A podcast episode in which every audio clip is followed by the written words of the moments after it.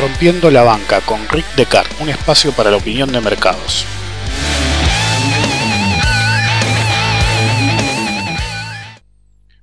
Bienvenidos a la nueva edición de Rompiendo la Banca, episodio número 92. Y recuerden dejar un review o calificar en iTunes y en Twitter, porque si no nos eh, comerá la maldición del FMI por siempre. Como sucede últimamente, la coyuntura y Argentina en particular siempre nos da material y me obliga a dejar para más adelante los podcasts previamente planeados, que incluso algunos los llegué a anunciar en otros podcasts, pero bueno, para eso van a tener que esperar.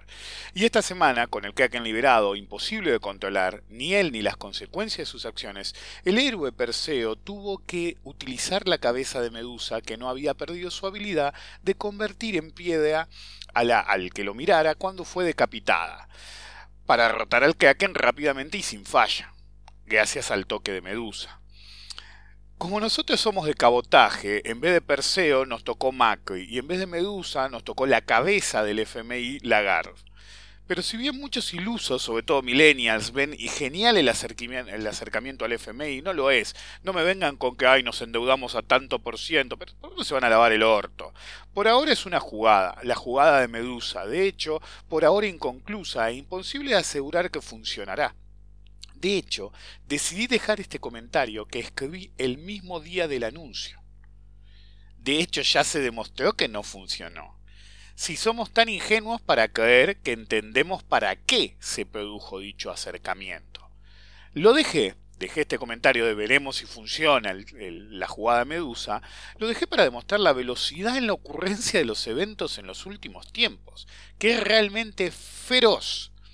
En realidad, la verdadera razón del acercamiento es obvia. Primero, una agenda ideológica clara. Segundo, dicho por el mismo gobierno, tener el financiamiento asegurado para el, actual gobierno hasta el fin del 2019.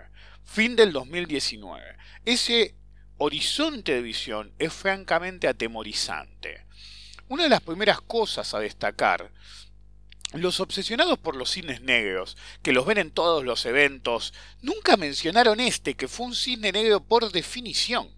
A tal nivel que de hecho hace un par de semanas, recuerden que hoy hice un comentario de Hagan Reviews en iTunes, la semana pasada dije, ojo, que si no es Turcenegger, la anterior de hecho, al principio del podcast, iba a decir, pongan un review en iTunes o volvemos al FMI. Y no lo hice porque la idea me pareció ridícula y dije, me van a cargar, van a decir, este patinó. Bueno, es la definición de cisne negro. Nadie pensó que podía suceder. El FMI decía que no necesitaba, nosotros decíamos que no necesitábamos al FMI. Recordemos que la relación argentina con el FMI ha sido larga y dura, y nunca con un final feliz para la Argentina. Con momentos pintorescos, como cuando Bernardo Greenspoon le dijo al representante del FMI hace años, cuando era ministro de Economía, si querés que me baje los pantalones, me los bajo para acto seguido darle la espalda al representante del FMI, literalmente bajarse los pantalones. Relaciones carnales que le dicen. Pero la realidad es que solo dos sectores aplauden un regreso al FMI. El sector al que realmente le conviene, ya sea por dinero, ya sea por ideología o por una combinación, y los economistas millennials con la capacidad analítica de una ameba pero el ego de un titán. Interesantemente, hace dos meses este gobierno negaba terminantemente un acuerdo con el FMI y la misma Lagarde decía que no los necesitamos para nada. De hecho, el actual ministro de Economía, si lo queremos llamar así, porque ahora no, no soy ministro de Economía, soy de Hacienda y somos un montón de ministros de Economía y qué sé yo, esa es la raíz de todos los males en este país, eh, esa necesidad de etiquetas en vez de contenido. Eh, de hecho, lo dije en su momento, creo que no lo dije nunca en un podcast, a mi juicio, a este muchacho Duchovne le dieron el puesto pura y exclusivamente por la defensa extrema que hizo del gobierno, justamente hablando de por qué no iban a volver al FMI. En un momento que se puso, eh, se mencionó el tema por arriba, qué sé yo, tipo salió a hacer una defensa tan extrema del gobierno que como Pat Guy estaba de salida le dieron un hueso. Pero como en toda tragedia griega, la gesta no es sencilla y Medusa no es la mujer más amable del mundo. Así que nuestro Perseo de cabotaje envió urgentemente a su emisario, Duyomne, para eh, rogarle a los poderosos, los suplicantes, ante el trono del poder central, rogando por perdón por los pecados de ignorarlos en tiempos pasados y por dinero. Entonces, hace dos meses, no lo necesitamos para nada. A un FMI debilitado, agonizante, casi nadie debiéndole un peso.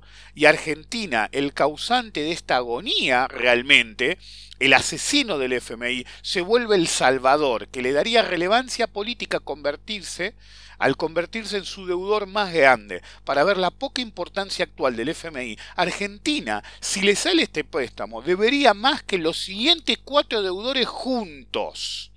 Juntos. Uno podría dudar si el acuerdo saldrá o no, pero no lo hagan. El FMI nos necesita a nosotros más que nosotros a ellos se volvieron totalmente irrelevantes, un cero a la izquierda. Era verdad, era totalmente innecesario en ese momento, pero la, la, profunda ineptitud del gobierno en general, especialmente del Banco Central, que tanto adoran como adoran a su presidente, que he dicho mil veces que es la ridiculez más grande que he visto, lo hizo relevante nuevamente.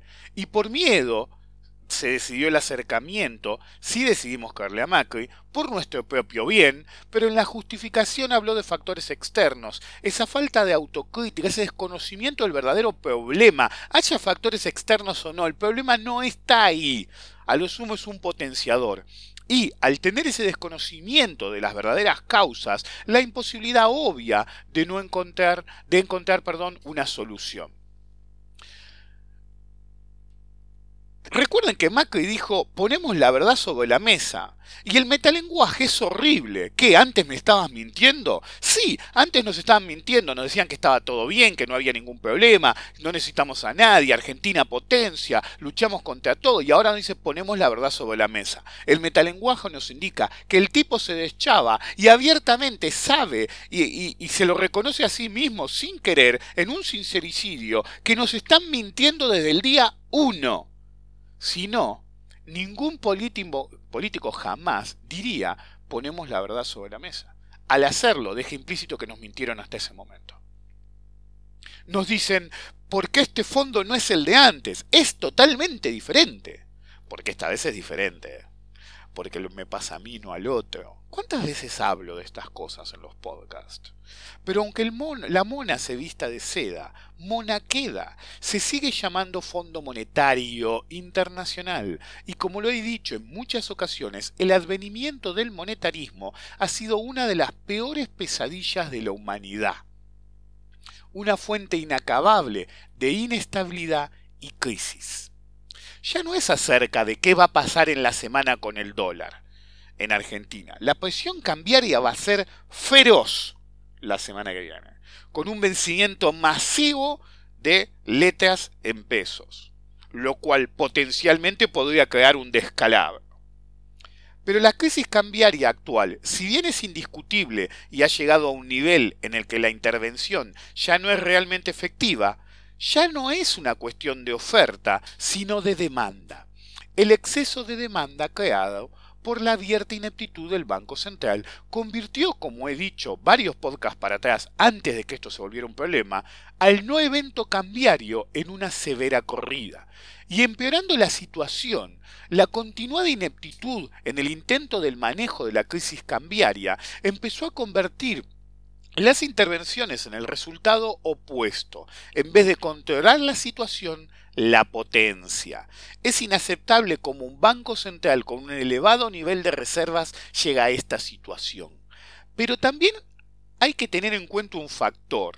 Los que escuchan mis podcasts se podrían preguntar, y se deberían preguntar, si bien no aceptaría, lo digo abiertamente, ¿por qué no llaman a Rick para ir a la televisión, al medio, o lo consultan más, que algunos me consultan, en, medios? ¿Por qué llaman al ultraopositor que habla gansadas y pide apocalipsis, o dice apocalipsis, o al tipo que está a favor brutalmente del gobierno? Porque los medios son parte del problema, y lo vengo diciendo desde los primeros podcasts hace ya casi dos años. Y hay una realidad. El proceso de intervención vía oferta de la autoridad cambiaria es un rotundo fracaso. Llevó a un punto sin retorno en el que carece de sentido y solo se vuelve accesorio y necesario a una intervención genuina en la búsqueda de agotar la demanda. Un proceso complicado y mucho más difícil. Las actuales intervenciones del Banco Central no favorecen en detener la escalada del dólar, sino más bien en atender a esa demanda. ¿Dónde se ha visto que un ultra grande, ultra concentrado, dominador total de un activo en un mercado queda a merced de una demanda fragmentada y marginal? Un proceso de agotamiento de demanda durante una crisis cambiaria consiste en desalentar a esa demanda a continuar el proceso temporal o estructural de dolarización y consiste en tres fuentes. Primero, vía tasa de interés en moneda local lo suficientemente alta para atraer inversores y disminuir el nivel de la moneda local eh, que busca pasarse a moneda dura. Básicamente tenemos que disminuir la oferta, eh, perdón, el stock de pesos que busca una salida ante la corrida. En segundo lugar, el control de cualquier incremento de la demanda en forma coyuntural, básicamente un vencimiento de principal en moneda local, cuanto más masivo peor. Obviamente estamos hablando del mega vencimiento de las LEVAX. Yo dije que las LEVAX eran un problema el día 1 en la que se empezaron a usar. En tercer lugar, desalentar tanto el incremento de la velocidad de la circulación de moneda dura, como la disminución del nivel de esta, es decir, desalentar la especulación rápida. No solamente hay que tender eh, eh, eh, a disminuir la oferta de dólares, ¿sí? para evitar riesgo cambiario, para atesoramiento básicamente, sino hay que atender a la bicicleta, como les gusta decirle a alguno, que es básicamente la especulación rápida en dólares, generar diferencias cortas, rápidas. Eso es lo que hay que desalentar terminantemente en, esta tercera fuente, porque esa es la peor, la que genera el pánico, la que genera la velocidad de circulación elevada en las divisas, que presiona mucho el alza. En estos dos fuentes interactúan diferentes factores, como un elevado stock de moneda local, el incremento de esta, la volatilidad del tipo de cambio y su incremento, el nivel de tasa de interés, la versión al riesgo cambiario y las expectativas en general y sobre el tipo de cambio en particular. Eh, hay alguna más, hay alguna más, pero esas son las principales. Y si lo escuchan de nuevo detenidamente, es malo, voy a repetir, como tengo anotado y no es improvisado, hay días que prefiero anotar cada palabra que voy a decir, excepto algún comentario al margen, porque quiero ser perfectamente claro. Es otro tipo de podcast, a veces improviso totalmente. Repito, los factores que interactúan en una situación como esta son, y lo voy a decir bien lento, elevado stock de moneda local, base monetaria elevada, básicamente. El incremento de esta, emisión directa o indirecta la volatilidad del tipo de cambio y su incremento, el nivel de tasas de interés, la aversión al riesgo cambiario y las expectativas en general y sobre el tipo de cambio en particular.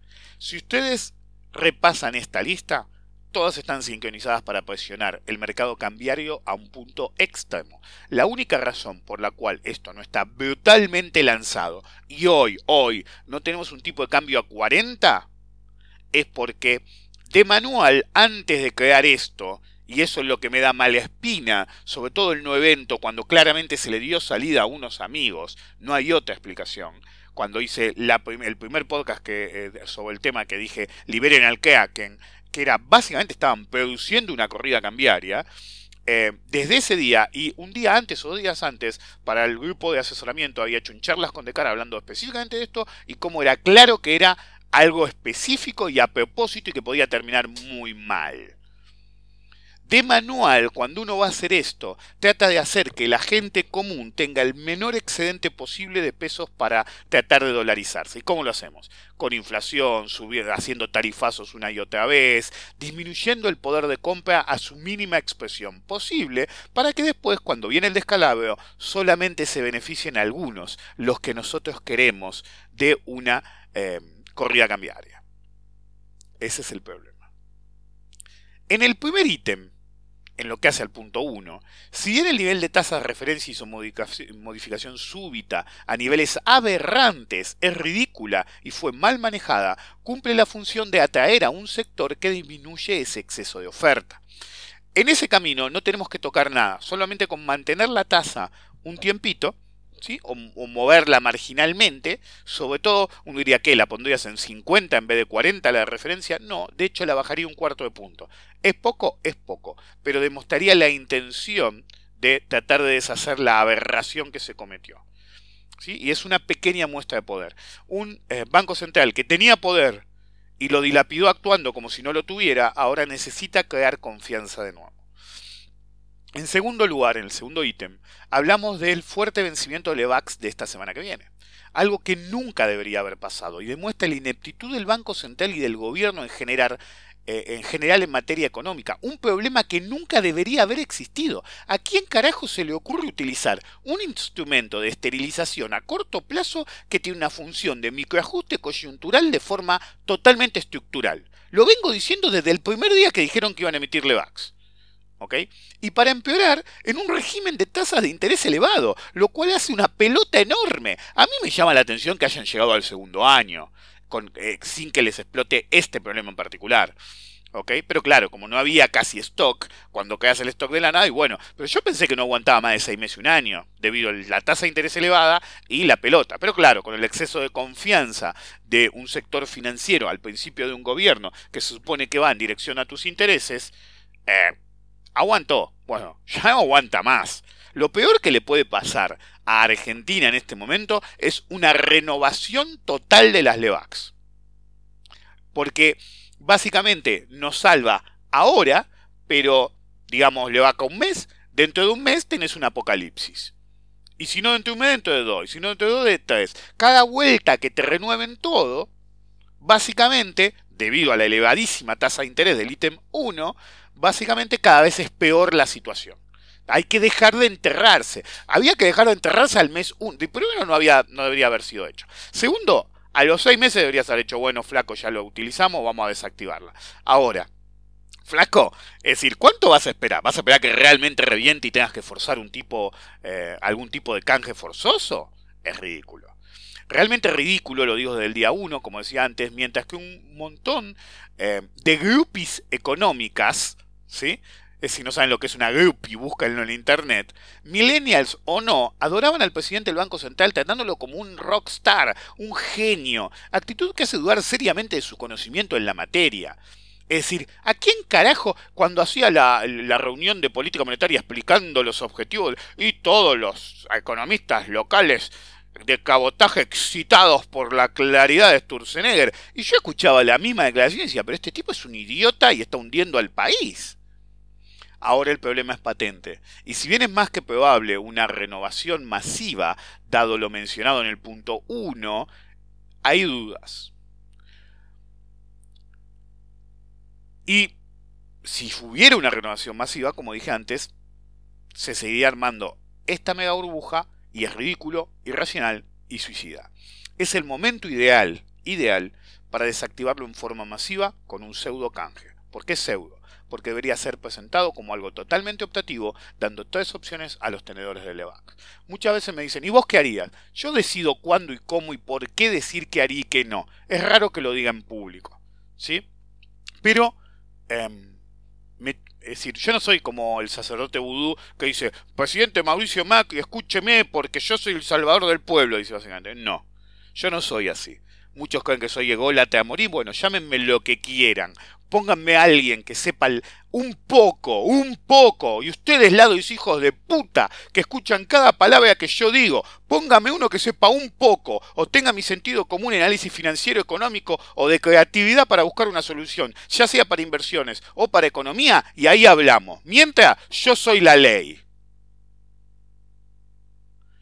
Entonces, yo sí voy a proponer algo tómenlo, no lo tomen, yo ya estoy resignado a que no quieren escuchar, porque están convencidos, estoy, no es este gobierno, es el anterior también, todos son los dueños de la verdad, y bien llegan ahí arriba, son dioses indiscutibles. Y Duchovne, que ha criticado gobiernos como periodista, ¿sí? Por esa misma actitud, es la misma actitud que él tiene, ni bien suben ahí se creen Dios. Pues no lo son. Número uno, no renovar, es decir, que se dé tres opciones a los tenedores actuales de Levax. Número uno, podés no renovar, renovar y te vamos a dar tu dinero, tu dinero en pesos, y hace con él lo que se te cante el culo. Número dos, renovar las Levax. Número tres, una oferta por única vez y realmente por única vez adquirir un bono a dos años al 4% anual en dólares, el cual solamente pueda suscribirse mediante Levax. Esto logra dos objetivos. Primero te voy a hablar algo. ¿Por qué a dos años y por qué al 4% anual? Porque a dos años básicamente nos permitiría desactivar la pelota de Levax, generar ciertos eh, desagotamientos de nudos, de, puntos coyunturales de, eh, se me fue la palabra, la frase, pero bueno, no importa, por eso a veces en estas cosas prefiero tomar nota. Es decir, cuello de botella, está. Eh, elimina el cuello de botella actual y nos da dos años para eh, tomar deuda a mayores plazos, para buscar una solución, para evitar el mega vencimiento dentro de dos años. ¿Por qué 4% anual? Porque va en línea con la tasa que deberían tener las letes, si los que invierten en letes tuvieran sentido común, a dos años. ¿sí? Está ahí, por ahí en la próxima emisión de Lete, si hubiera una dos años. Básicamente estoy eh, eh, diciendo, emitan una Lete a dos años al 4% anual, ¿sí? En la cual solamente pueda suscribirse mediante Levax. Esto es clave porque se logran dos objetivos. Primero, em, el paso a una lete a la persona que se pasa la lete en dólares va a eliminar el riesgo cambiario al tenedor, que es el pánico que hay en este momento generaron pánico, solucionenlo. Denle una alternativa al que tiene la lete. El que tiene la lete quiere dólares.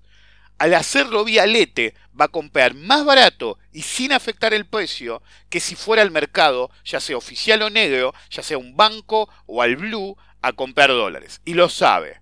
Entonces, lo más probable es que vaya por el tema del lete. Además, me pagan un interés, papá.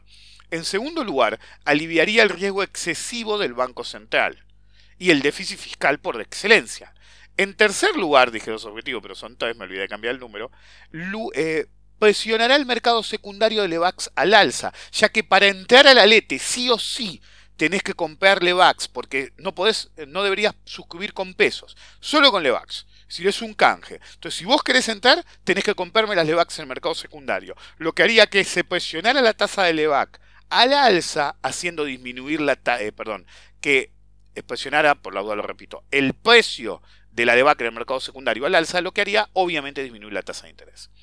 Si el stock de Levax disminuye sustancialmente, el remanente debería dejarse expirar produciendo una emisión de moneda local. Recuerden que yo soy un enemigo total y dije en su momento a, raíz de las Levax que ese podía llegar a ser el problema. ¿ok? Pero hoy, hoy hay que tomar las decisiones que hay que tomar. Lo que no entre, si fue exitoso y algo no entra, dejamos expirar a las Levax emitimos moneda local, que tendría consecuencias expansivas, ya que si falla, se procedería, eh, tenemos que proceder a otro esquema. Entonces, si tenemos éxito ¿sí? en ese canje optativo, como país, básicamente el excedente se deja expirar y se emite dinero. Punto. Y no se tocan más las LEVAX. ¿Querés emitir un, un Bonser, un Bonar, un carajo en pesos a cinco años? Hacelo. Pero las Levax no son para esto, son para microajustes. Si este canje falla, no pagas una puta Levac. Procedes a un canje forzoso, a una lete a 5 años en dólares, al 2% anual. Pero no lo haces de sorpresa. Lo decís en el día 1. Vos le decís, si es un éxito, vos te jugás, repito eh, los ítems, ¿viste? Brevemente. Número uno, no renovás y recibís tus pesos. Número dos, renovás le va. Número tres, vas al canje. Las tres se ponen en la mesa justo antes del, vencimiento. ¿Ok? Y decís, si falla el punto 3, hay un canje forzoso de lete, no a 4, sino a 5 años y no a 4% anual, sino al 2. Automáticamente es presionado obviamente muy presionado, básicamente es una extorsión, pero tienen la capacidad y, legalmente lo pueden hacer, para presionar un canje. Es el momento. Es el momento clave. Pueden expandir el problema, pueden pelotear el problema para adelante, pueden, pero realmente estamos llegando a puntos críticos cada renovación es una pesadilla más. ¿Sí? un fantasma más que se agita en el futuro. ¿Por qué funcionaría el canje optativo más allá de la presión que podríamos poner tipo extorsiva a nivel Banco Central? El canje optativo, en vez de no renovar y comprar dólares en el mercado cambiario, quiero decir, simple. La primera alternativa permite comprarlo barato. Es decir, el canje permite comprarlo barato. La segunda no. Porque si salen en masa a comprar y lo saben, si reciben los pesos para comprar dólares, primero el dólar no te va a pagar un centavo. Y segundo, vas a ir al mercado, vas a presionar al alza y vas a terminar la mayoría comprando muchísimo más caro que si fueran vía, lete. ¿Ok? Además, la segunda ocasionaría múltiples perjuicios a todos. Y esto, en el fondo, lo saben. Entonces, no solamente no te serviría a vos, sino que generarías un montón de consecuencias que también te van a afectar negativamente a vos. Recién ahora en el tercer punto, ¿sí? Que me olvidé. No. Tiene lugar la intervención en el mercado cambiario y de futuros, no tanto con el objetivo de controlar el precio, sino más bien la volatilidad. Si miran para atrás, yo dije hay tres frentes, ¿ok? Tardé tanto en el segundo que nos quedamos eh, corto en el primero. Eh, en, el, tercero, perdón. Eh, entonces, tiene lugar la intervención en el mercado cambiario y de futuros, no tanto con el objetivo, repito, de controlar el precio, sino más bien la volatilidad. ¿Por qué? Porque acá no estamos atacando a la em, eh, desaparición o fragmentación o evaporación de la demanda, sino estamos atendiendo a la oferta. Y ese es el punto crítico. Concretamente, hay que hacer que los especuladores pierdan el interés por la poca, eh, por lo, la poca claridad operativa que va a haber, que crean que es más fácil perder que ganar. Suena complicado, pero no lo es tanto. Yo tengo una regla simple, muy simple. Nunca corro riesgo cambiario. Eso saben todos los que me conocen, ya sea personalmente o como clientes. Y ciertamente aprovecho este tipo de movimientos, ciertamente, repito, ciertamente aprovecho este tipo de movimientos, pero nunca participo en la especulación idiota, hecha además por idiotas y para idiotas, que se creen los grandes operadores ganando dos mangos mientras contribuyen volviéndose peones en un juego que solo crea caos. En mi libro, eso es traición a la patria. Yo no digo no operes futuros. Yo no digo, no, mirá, viste, quédate en pesos. No, para nada. Yo digo, Vi la corrida y la aproveché. Los que son más cercanos, el viernes estuvimos el tomando con Decar y hasta expliqué cómo lo hice. ¿Ok? Lo aproveché como pocos. ¿Ok? Como pocos. Ahora, eh, lo que nunca voy a estar de acuerdo es especular de forma idiota, ultra rápido, por dos mangos, con todas las consecuencias negativas que trae al país. Repito, para mí, en mi libro, eso está diciendo la patria. El tiempo se acabó. Ninguna bestia mítica congelará la situación. Esta medusa no es lo que era como mi vieja burra y no la puede parar nadie. La jugada de Medusa fracasó. No iba a funcionar y el costo político fue feroz. Este gobierno debería dejar de escuchar el canto de las sirenas de un asesor de imagen pedorro de otro país y empezar a gobernar, que para eso los votamos, todos. Algo que pueden atestiguar, lo, me pasó en el tomando con Decar el viernes también, en vivo, en, persona, digamos, cuando nos juntamos a comer. Eh, me pongo loco. Me pongo loco cuando me dicen que del caño esto, que una vez que están elegidos son de todo, ¿eh? Hasta un idiota habla pavada como del caño tiene el deber de sentar el culo en el, en el, en el Congreso. Y habla por mí también, ¿eh? Y por ustedes. Ya están votados, lo hayamos votado nosotros o no. Esos tipos se tienen que sentar ahí para cumplir sueldos bastante altos cobran. Carrió dice, ay, yo no me voy a bancar seis horas a esta altura de discusiones. Flaco, renuncia. Va, flaco, gorda puta, renuncia. Porque para eso te pagamos son la escoria que vive de la sociedad hace 30, 40 años, no sé cuántos años estás ahí adentro, siempre denunciando gente y nunca llega nada. Todavía, hija de remil putas, estoy esperando la servilleta de caballo, basura. Me pongo loco con eso. Y tienen que entender, una vez que están ahí adentro, la gorda puta esa también es representante mía. Y mándenme al INADI, porque le digo gordo o porque le digo puta. No me importa. Es mi derecho constitucional de decir lo que se me cante el culo.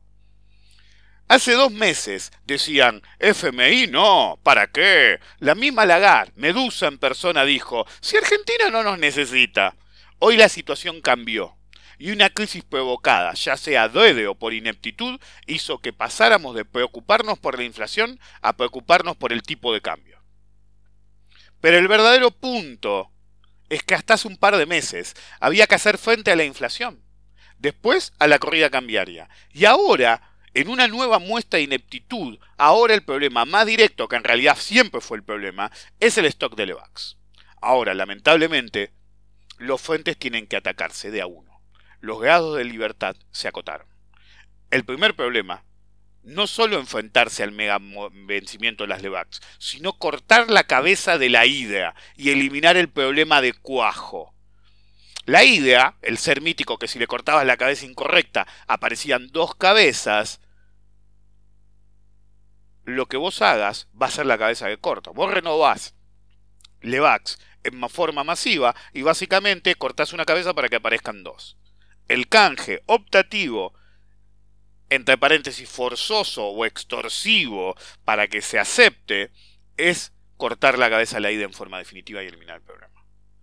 Una vez que solucionamos eso, nos podemos concentrar en el segundo problema, cortar el problema cambiario con el procedimiento que comenté antes. El tercer problema actual de este país es atajar en forma realista el severo problema inflacionario, que algunos ya señalan que el actual gobierno tiene ya una inflación acumulada del 100% durante este gobierno. Lástima que en realidad ya fue mucho peor y se están quedando cortos. Estos tres fuentes son problemas generados por el actual gobierno y deben ser solucionados como prioridad para ir al punto cero de cuando recibieron el gobierno y poder centrarse en los problemas que siguen sin atenderse. Pobreza, empleo, bienestar social, nivel y calidad de gasto público, pilares críticos para la Argentina que todos nos merecemos. Dejen de hacerle el cardo gordo al político de gobierno. El boludito K, acá o, Super K que va a decir que si yo digo algo que no le gusta, soy un globoludo de mierda, soy un gorilón hijo de puta. Y en la otra cara, pues me lo han dicho, en la otra cara, el pelotudo globoludo, odio el término, ya me tiene cansado, pero para que se pongan en cosas, el super globoludo, que dice que soy un K, que soy un idiota, que no doy tiempo, que soy un golpista, que soy lo que sea. ¡Idiotas! Divide y triunfarás, pedazo de pelotudos. Dejen de discutir al prójimo, discútanle al político que no hace nada. Es la situación crítica más de lo que se imaginan. El conocimiento es poder. Y el conocimiento profundo de la economía para analizar lo que pasa, a veces algunos, no a mí, pero a algunos, no los deja dormir. Ves el mundo como es y decís, pero la puta, hagan algo. Mientras los que no tienen ese nivel de conocimiento aplauden cualquier pelotudez por agenda, por gusto, por lo que sea. Pero al mismo tiempo hay soluciones. Y las acabo de decir. Y son practicables, pero hay que tener los huevos para hacerlas. Los huevos porque son imposibles tendrían costo político, ninguna. Ninguna tiene costo político no del nivel de ir rogándole al FMI por gusto o por necesidad. Son difíciles porque van en contra de lo que este gobierno cree, o el gobierno anterior para tal caso. Así que les gusta Cambiemos, así que les gusta el gobierno actual. Si me están escuchando en este momento, las chances son de un 99% que son inversores. Durante años, la derecha dijo que el peronista de turno iba a agarrar iba a poner impuesto a la renta financiera. Constantemente, durante la era acá, al menos cuatro veces. Que sí, que sí, que te lo van a poner en un claro movimiento golpista de mercado, tratando de presionar el mercado al alza por temor, generando incertidumbre, generando miedo. Nunca un peronista puso impuesto a la renta financiera. ¿Quién lo hizo? Su amigo, el peor mercado, el peor, el cambiemos. ¿Qué cambió? Nada solamente que ahora nos cogen mejor, más profundo. Tenés un camión con acoplado en el orto, y los boludos que lo defienden dicen, che, tengo lugar para otro más. Eso es irracional. Pero del mismo modo, di soluciones, digo que se puede hacer. Hoy sí no se pueden quejar. Dentro de la oscuridad hay luz. Si uno toma la decisión, hay posibles soluciones. Hay optimismo con Decar. Nos vemos la próxima. Espero, espero poder la próxima hacer un podcast de cierre de este capítulo de negra historia económica argentina o eh, volver a tener la el tiempo libre como para hacer el podcast del síndrome de Cassandra, los dos podcasts sorpresa que iba a ser, em, es decir, algo teórico, algo que sea de paso, y no que tengamos que revisitar una y otra vez las cosas que hacen mal. Fíjense que hoy el podcast trata de eso. Sí, dije que iba a terminar acá con Optimismo de y seguí. Hoy el podcast trata de un tema específico. Sí, escúchenlo, de nuevo si quieren, o si llegaron hasta acá, tratamos de un tema específico. El podcast de esta semana podría haber sido de 20 cosas diferentes, las 20 de mal hechas. Me podría, ah, podría haber metido el foco en cualquier cosa. Si bien la mayoría fueron incluidas acá, podría haber hecho el foco en 500 millones de cosas. Esto no va. Este sistema high strong de política no funciona. No puede estar al palo todo el tiempo de pelotudeces. Tenés que cortar por lo sano y solucionar las cosas nos prometieron primer eh, cortar, hacer esto, segundo trimestre, segundo semestre, el 2017, el 2018, la segunda parte del mandato. Hoy por hoy se aseguraron, y, ese era el objetivo, asegurarse el financiamiento hasta el fin del mandato. Ellos dicen hasta el 2019. La realidad es que hay que decirlo como es. Hasta el fin del mandato. Básicamente nos están diciendo que van a hacer la plancha. No pueden hacer la plancha. Tienen que empezar a tomar decisiones. Lo vengo diciendo del día 1, ¿eh? No soy uno de esos que vio la luz ahora. Pero repito, voy a repetir la, la última frase del podcast que anoté para cerrar con eso. Hoy sí no se pueden quejar. Dentro de la oscuridad hay luz. Hay posibles soluciones. Hay optimismo con Descartes. Nos vemos.